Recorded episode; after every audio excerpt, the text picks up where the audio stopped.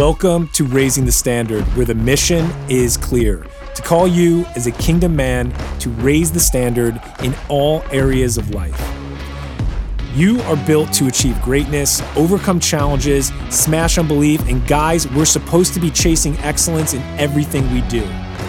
Look, just because you're a Christian doesn't mean you're weak. The world right now is wrestling over masculinity. They're trying to define what it looks like for you and for me to be a man. And in a world full of noise, my mission is to show you how Jesus sets the standard for men.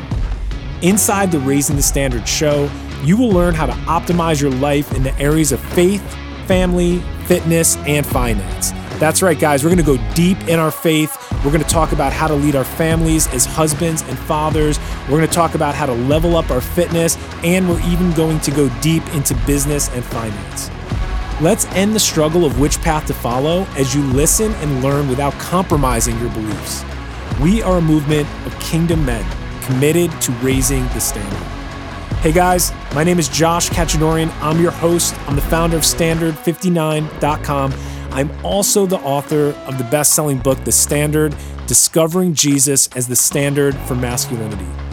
I'm a husband, I'm a father, and I've been working in corporate for the last 15 years. I live and I work in the real world just like you. I've worked in sales, I've been in sales training, I've done leadership development, and look, I love working with high performers. But I'm not defined by what I do for a living, and neither are you. Whether you're white collar or blue collar, it really doesn't matter. Out of all my titles, my first and my favorite is a son.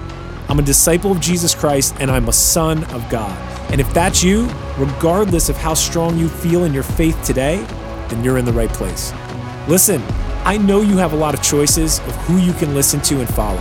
And here's the thing this is what I've observed, and this is what I hear from guys just like you.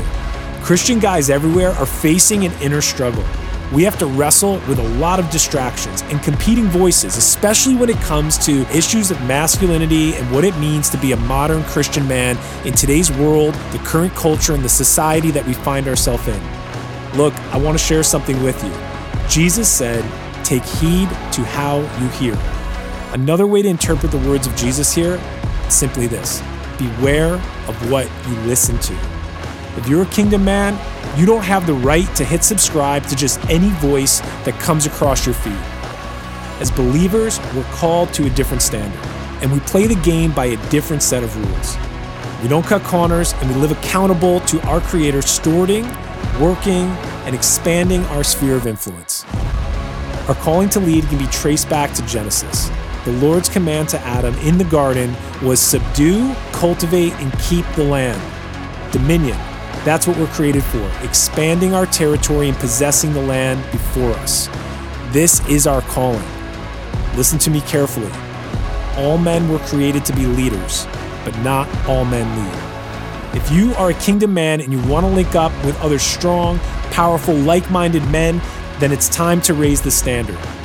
If you want practical, actionable strategies that you can apply in your life today, then hit that subscribe button and listen and learn as we dive deep into subject matter with a biblical perspective that will cause you to elevate your view and raise the standard in your life today.